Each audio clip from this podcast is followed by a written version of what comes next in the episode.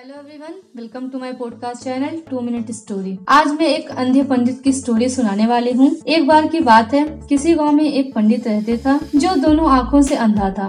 जो गाँव के बाहर एक झोपड़ी में रहता था, एक दिन उस गाँव में एक सेठ के घर रसोई का आयोजन किया गया, जिसमें आसपास के गाँव के कई पंडितों को भोजन का निमंत्रण दिया गया। और इसी प्रकार गाँव के बाहर रहने वाले उस पंडित को भी भोजन का निमंत्रण देने के लिए सेठ ने अपने नौकर को भेजा। जब नौकर सेठ के घर पहुँचा तो उसने पंडित को आवाज़ लगाई। तो सेठ घर से बाहर आकर बोला, कौन है भाई? नौकर ने अपना परिचय दिया और कहा कि गाँव में सेठ के घर एक बड़ी रसोई का आयोजन किया गया है। और जिसमें आपको भी भोजन का निमंत्रण भेजा है, सेठ जी ने। पंडित अच्छा फिर तो मैं ज़रूर आऊँगा वहाँ। नौकर हाँ पंडित जी, ज़रूर। आप तैयार रहना, मैं आपको लेने आ जाऊँगा।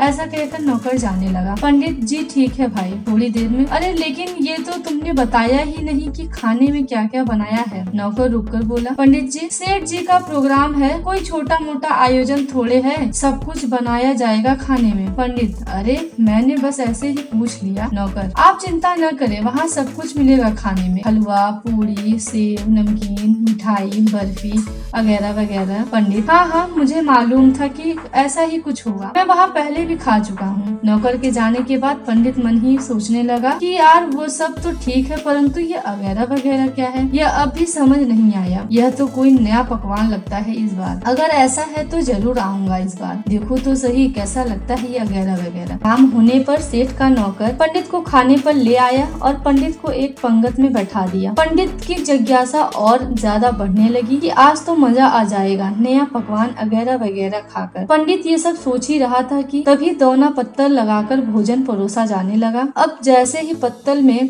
कोई पकवान रखा जाता, पंडित तपाक से उसे छूकर यह जानने की कोशिश करता कि वह क्या है और सोचता अच्छा ये तो रसगुल्ला है। अरे, ये मिठाई है। हाँ ये तो बर्फ़ी है। ये सब तो मैं कई बार खा चुका हूँ। मुझे तो बस वो मिल जाए। अब सबसे पहले तो मैं उसे ही खाऊँगा।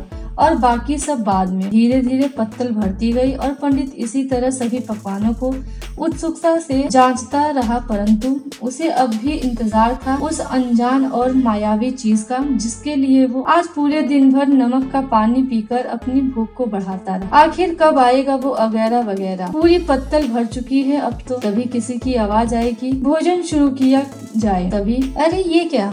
अभी तो वो मेरा कब लाओगे? पंडित ज़ोर ज़ोर से बुदबुदाने लगा। अरे, कहीं ऐसा तो नहीं कि किसी ने जल्दबाजी में रख दिया हो इधर उधर पंडित अपने दोनों हाथों से उसे ढूँढने लगा। तभी उसने पत्थर के बाहर एक गोल गोल चीज़ गोल गोल पत्थर को छुआ। तो मन थोड़ा शांत हुआ। हाँ यही होगा शायद। और कितने मूर्ख लोग हैं। खाने की चीज़ को भी ऐसे ही रख जाते हैं। अब पंडित उस गोल चीज़ को पाकर बहुत खुश था। तभी उसने सोचा कि ये व्यंजन तो मैं बाद में खाऊँगा। पहले इसका इसका स्वाद ले लिया जाए कि कैसे है और कैसा स्वाद है इसका। तभी पंडित ने उस अद्भुत चीज़ को उठाया और जैसे ही मुँह में दबाया तो अरे, ये क्या? इतना भारी और कठोर। पंडित ने फिर ज़ोर से दांतों से दबाया तो इस बार मुँह से जोरदार आह निकल पड़ी। अरे, भगवान, कितना सूखा हुआ है ये। कैसे खाया जाए इसे? इसे तो दांतों से तोड़ना भी मुश्किल है।